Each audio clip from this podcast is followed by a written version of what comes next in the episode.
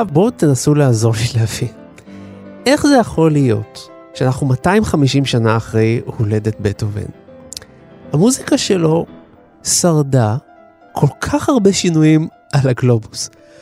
המהפכה הצרפתית, מלחמת העולם הראשונה, מלחמת העולם השנייה, הקמת מדינת ישראל, נחיתת האדמה לירח, אפילו את זה זה שרד. פירוק ברית המועצות, המצאת המחשב הביתי, המצאת האינטרנט, המצאת הסמארטפון, הפייסבוק והיוטיוב. אמרנו מקודם שהוא הגיע ליותר משלושה מיליארד האזנות. איך זה יכול להיות? הרי אנחנו מכירים זמרים שתוך שלוש שנים מתיישנים, המוזיקה הזאת שרדה הכל.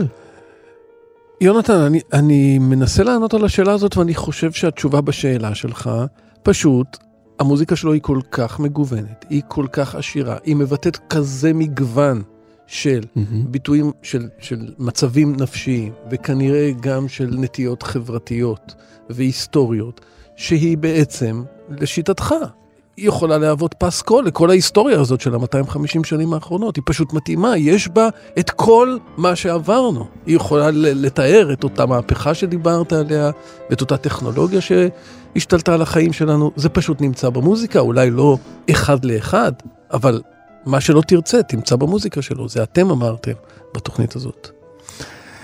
אני אחלק את התשובה שלי לשניים. התשובה מלומדת. קודם כל, אני אגיד... שהרבה יצירות אה, מורכבות, מופלאות, שרדו.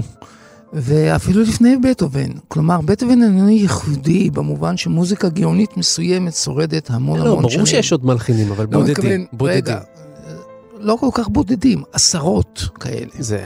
עשרות במוזיקה הקלאסית, בקנה מידה. היסטורי זה מעט מאוד. אוקיי. בסדר, תשמע, עשרות. זה- זאת אומרת, הנקודה היא לא בטהובן כבטהובן, הוא זה ששרד. זאת הנקודה הראשונה שלי. וואו, אתה יכול לשאול את השאלה, איך המוזיקה של באך, שהייתה עוד, מתי?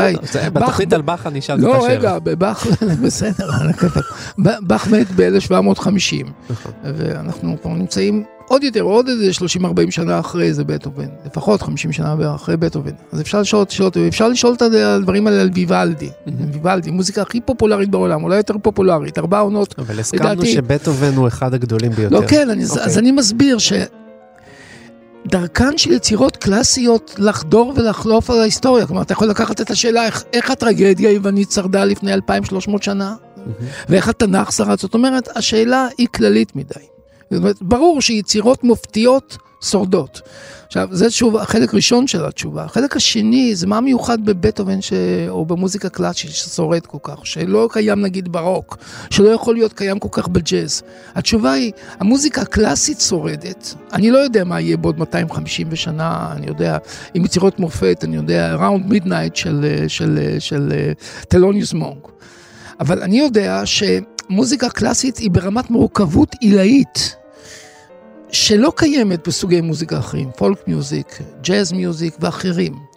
ולכן המורכבות הזאת מדברת כל, בצורה, שפה כל כך עשירה שהיא מגיעה לכל אחד, בכל תקופה. מהמם. וזה שוב הסבר נוסף לרעיון הזה של מוזיקה קלאסית ומוזיקה של בטהובן. אולי הסבר שלישי הוא כי הוא מצית את הדמיון שלנו. כי הוא, הוא מתחיל רומנטי, הוא מצית את הדמיון והוא נושא את לפיד החירות. וכל זמן שחירות מנשבת באפינו, ואדם נועד לחופש ונועד לחירות, והוא לא רוצה סבל והוא לא רוצה שיעבוד, אז המילה בטהובן תעלה ראשונה כשאנחנו נשים אותה בגוגל. כי הוא בעצם לוחם חירות באמצעות מוזיקה ובאמצעות הדמיון.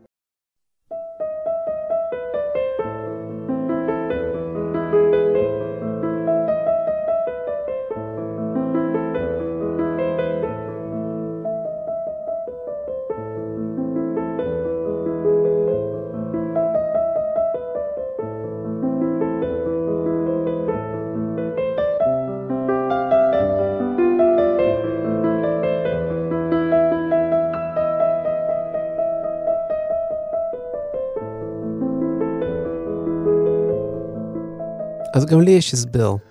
כן, אני חושב שבטהובן הצליח לשים אצבע על הדופק של הסינוסאידלית של החיים, של העומקים ושל הגבהים, של ההתעלות הנפשית והירידה אל הביבים. ברצף חיים אחד.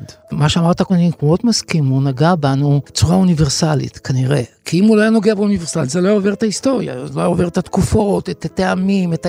אתה יודע, היפנים מעריצים אותו, המוסלמים מעריצים אותו, ההינדוסטנים מעריצים אותו, אנשי המערב מעריצים אותו. תרבויות, היסטוריות, עמים וטעמים שונים לגמרי, באוכל, במזון, בדתות. כולם יכולים להתאחד סביב היופי הזה של המוזיקה.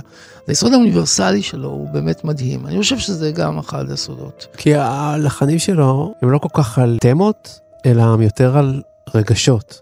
רגשות יש לכולם. לא, תראה, במוזיקה, ברור שמוזיקה היא אודות הרגש, כי מוזיקה זה כאילו לתרגם רגש לצלילים. זה בעצם הגדרת מוזיקה. Mm-hmm. כל מוזיקה, גם, גם רוק והכל.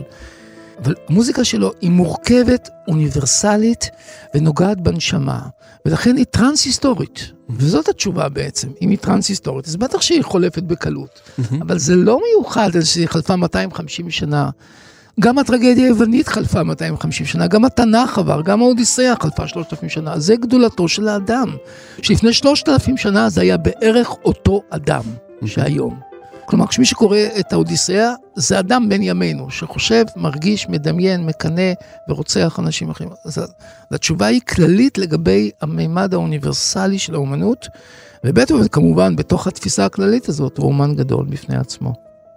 אבל אל תשכח שהיו עשרות אלפי מלחינים קלאסיים שניסו לעשות בדיוק את אותו הדבר. טוב, זה אתה יכול להגיד כמובן. והתפוגגו מההיסטוריה. כן, נכון, לא, לא אתה לא. לא צריך אפילו לקחת אותם, תיקח אנשי רוק שלפני 30-40 שנה היו נכון. מפורסמים, נכון. והיו מהם אבק כוכבים. כלומר, לכן אני חושב שזה נכון לנסות להגדיר ולהסביר. לא להגיד מה דומה בינו לבין עשרות האחרים, אלא להגיד מה דווקא שונה. לא אמרתי, לא אמרתי שהוא דומה לעשרות אחרים. אמרתי שיסוד הנצחיות שבו דומה לעשרות אחרים, שהם גם גדולים נכון. ונצחיים בדיוק כמוהו. כן. עכשיו, מה שנפלא אצלו זה רק דבר אחד, הוא פשוט היה גאון.